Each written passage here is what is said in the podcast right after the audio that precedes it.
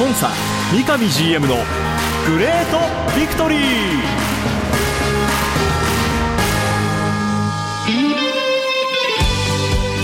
北海道とともに世界へ。スポーツによる地域活性を目指す北海道コンサドーレ札幌。この番組では北海道コンサドーレ札幌の三上弘勝 GM がラジオを通じてサポーターの皆さんや地域の皆さんの質問にお答えしていきます。サポーターに伝えたいこと話したいこと呼びかけたいこと。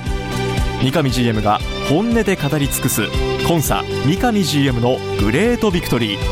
今回はどんなお話が聞けるんでしょうか。幸せを作るお菓子石屋製菓の提供でお送りします。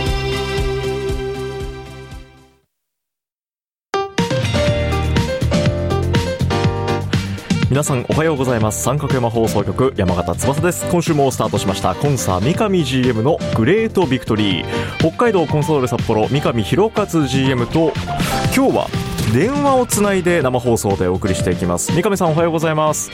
おはようございます。よろしくお願いします。えー、今日は電話出演ということで今三上さんどちらにいらっしゃるんですか？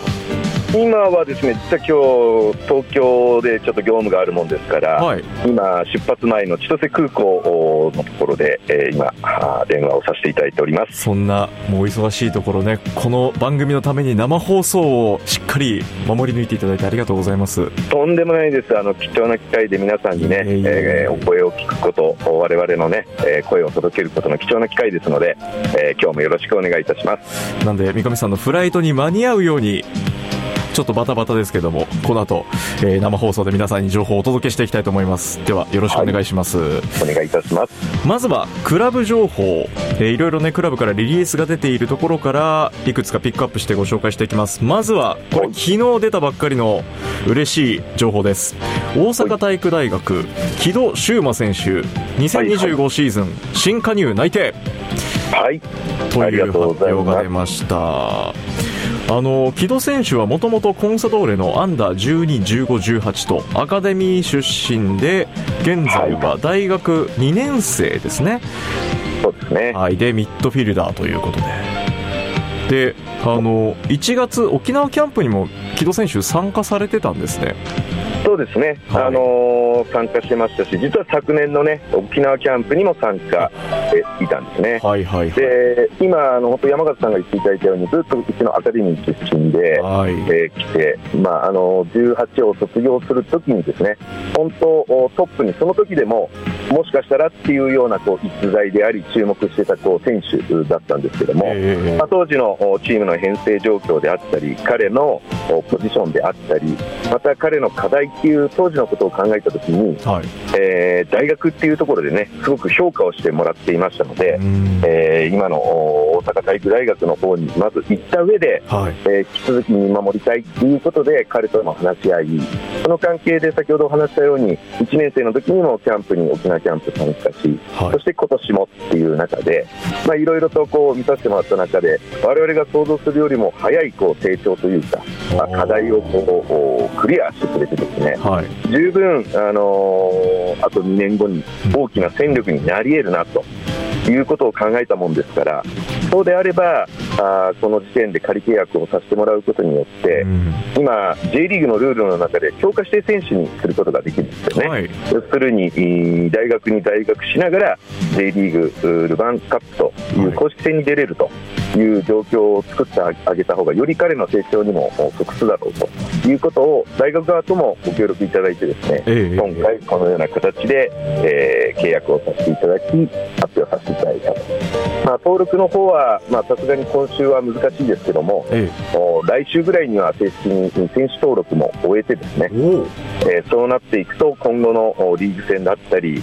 えー、ルヴァンカップ等々もまた4月にマリノスさん等々とスケジュールあると思いますので、うんうん、そういった中でね、えー、少しでも彼がチャンスを得て、えー、実戦経験積めればなっていうふうに思ってます、はい、実際、このに加入が2025シーズンということで、ずいぶんとこう早いうちから、あのー、この加入内定を発表されたっていうのには、やはりこう、うん、戦力としてしっかりクラブも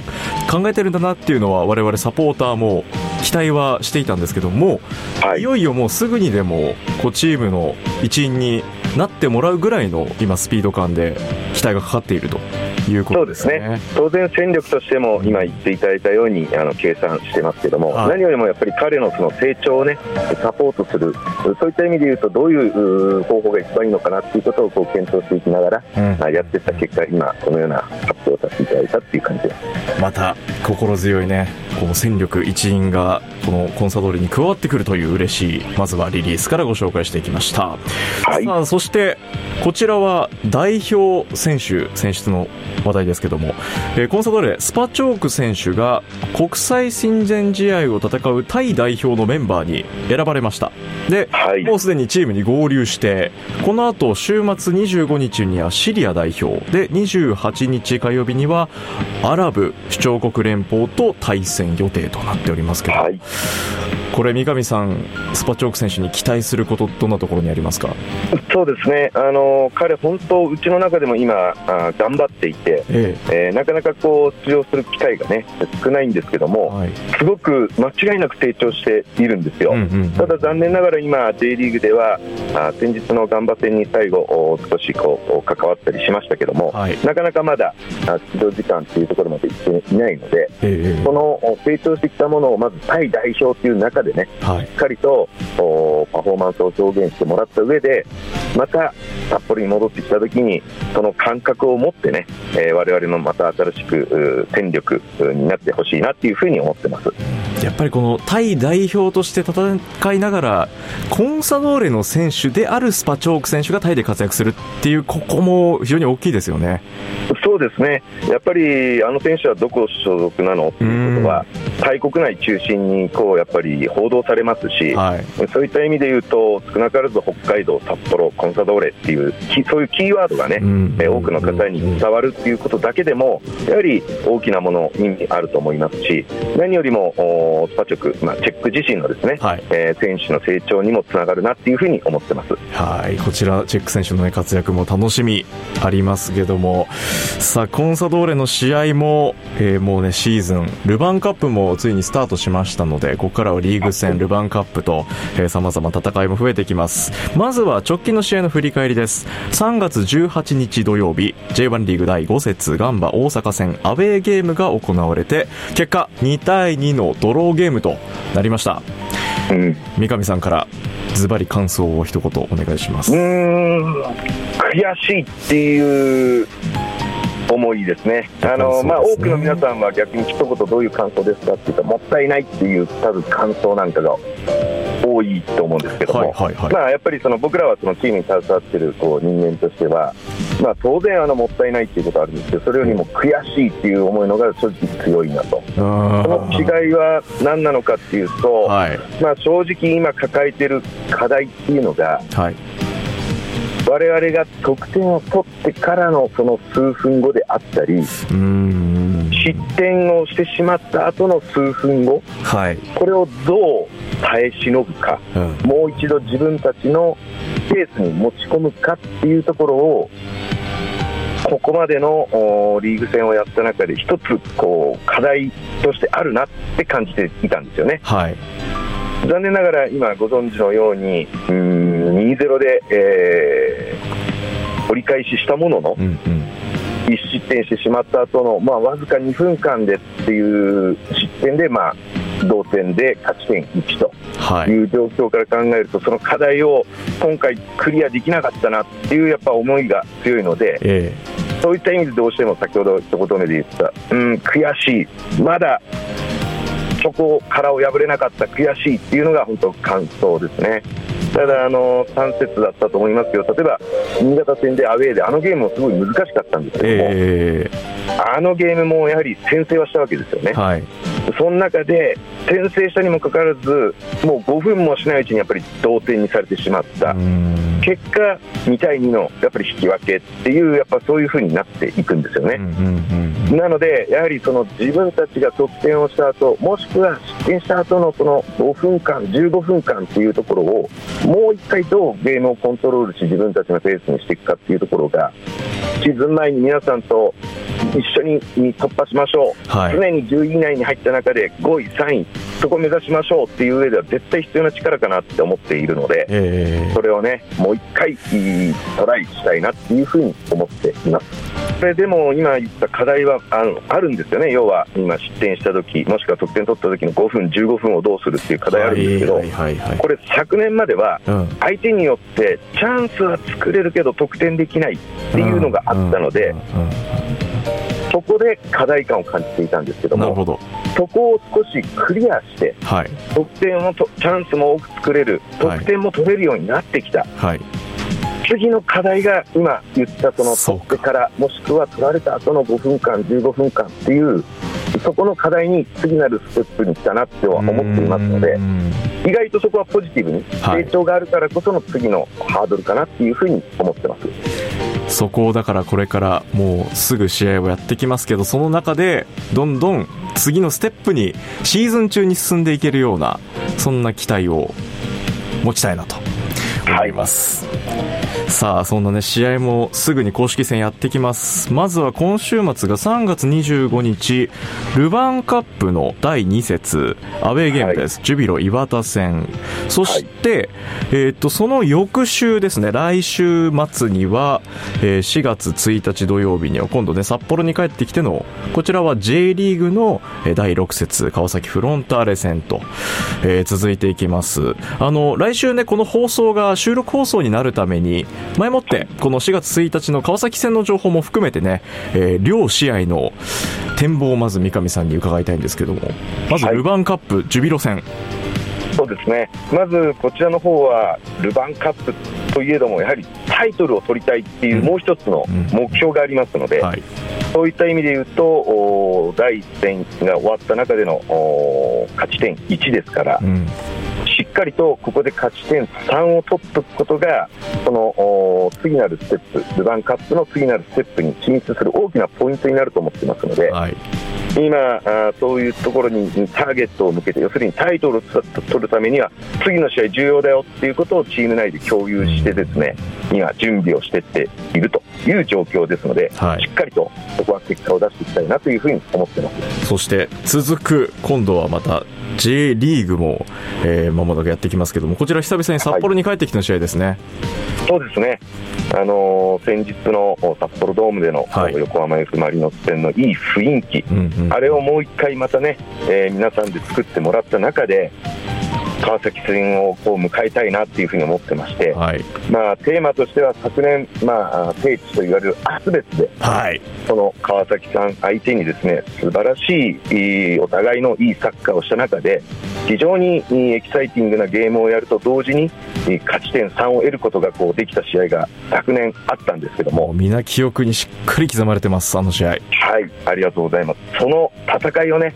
聖地アスベスから今年札幌ドームでと、うん、そういうこう思いでね、チームとしてやっていきたいというふうに思ってますので、本当、一人でも多くのね、方の声援が本当大きな力になりますので、ぜひ札幌ドームにご来場いただければなっていうふうに思っております、はい、そんなホームゲーム4月1日土曜日に行われる川崎フロンターレ戦ですけども、オフィシャルパートナーのノーザンホースパークさんによるノーザンホースパークブリリアントマッチというゲームになります。で、はい、えー、この試合はフォワード77番で背番号登録されているポニーのチッチが札幌ドームに初登場ということで、はい、これまであの聖地厚別にしかこのねチッチ登場したことがなくって実は札幌ドーム初登場、えー、他にもですね、映画「新仮面ライダー」とのコラボレーション企画等々ですねあの着々とこのクラブからも楽しみな情報が出てきておりますので。はい。本当皆さんがね、はい、えー、楽しめるような空間時間、そして90分のゲームっていうふうにこう考えてますので今言ったようにポニーのチッチ、はい、えー、そして新仮面ライダーと考えるとね、うん。うん、子供たちなんかはすごく喜んでもらいたいなって思ってますし、はい、さらにゲームでね皆さんを喜ばしたいなって思ってます。そうですね。やっぱりこの週末もうここと決めてサッカーを見に行く楽しみってこの試合の90分間はこれもちろんそうなんですけどそのこの前後のなんか楽しいで最後楽しかったでってこうあのいい気分で帰れるっていうのがこれはもうやっぱりね一人でもこうサポーターをつかむ一番の魅力だなと思っているので、はい、まあ、そこはぜひねホームゲーム札幌ドームでの試合で勝ち点3をつかんでねいい気持ちでまた週末、えー、そして週明けを迎えていきたいなというふうに思っていますので、はい、こちらはぜひねサポーター多くの方にご参加いただいて応援いただきたいなということでではでは選手コンディションのお話。今週嬉しいニュースありました。ルーカス選手が沖縄キャンプ以来完全復帰を果たしたという情報が入ってきました、はい、そうですね、あのー、まだまだ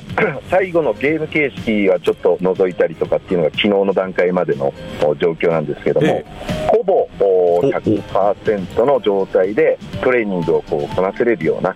状況にはこうなってきたので、はいえ。うん、次のそのルヴァンできれば少しでもこう出場できるような、うんうん、あ形が取れれば一番いいなとは思ってるんですけどそこは今日のトレーニング彼のコンディション状況を見た上で、まあ、リーグ戦その次の川崎戦には間に合うんですけども。えー一つそういったところで、えー、ゲーム間含めて、えー、ルヴァンをやっていくか。ちょっと無理させない方がよりいいかっていう判断をね、はい、今日の練習の状況を見て、うん、そして練習後の彼のリバウンド、はい、等々を見てですね、はい、判断していきたいなと思ってますけど、うん、いずれにせよあの大きな戦力が戻ってきてくれたなっていうふうに思ってますので、ね、非常にそこはポジティブに感じてます。はいこのほか今ね調整中の選手だったりも他にもいたかと思うんですけれども他の選手コンディション全体としてでもいかがでしょう、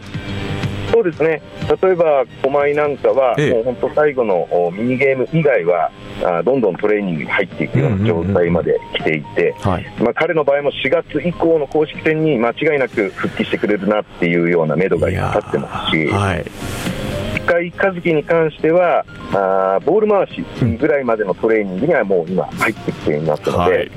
えー、その後の対人と言われるような1対1だとかっていうのはもう少し時間かかるんですけども、まあ、彼も本当順調にね、えー、復帰してきているっていうところでいうと、はい、非常にあのチームとしてはあのー、夏のウィンドウっていうその補強期間があるんですけども、えー僕らからするとそのウィンドウ前に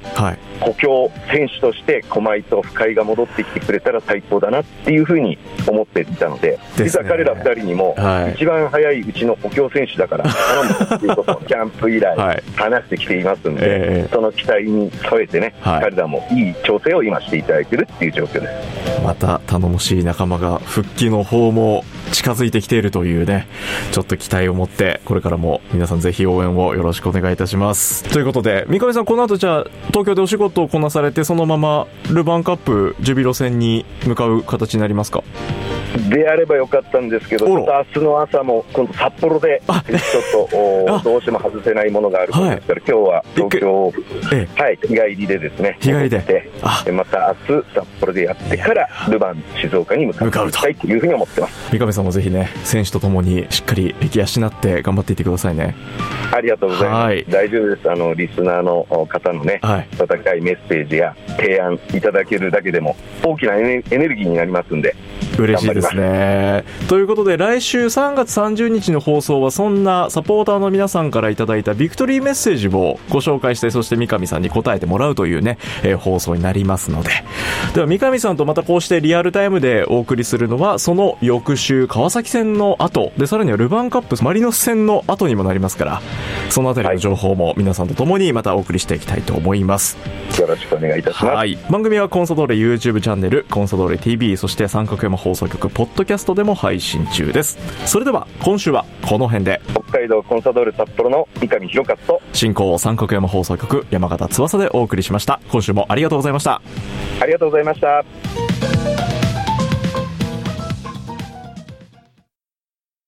白い恋人は誕生から46年以上北海道で愛されています。小麦粉砂糖生クリームはすべて北海道産。これからもあなたのそばに。白い恋人。番組では三上 GM 宛ての質問を募集しています。メールアドレスはリクエストアットマーク三角山 .co.jp ツイッターはハッシュタグコンサ GV までどうぞ。詳しくは三角山放送局のホームページツイッターでもご案内しています。コンサ三上 GM のグレートビクトリー。次回もどうぞお楽しみに。幸せを作るお菓子石屋製菓の提供でお送りしました。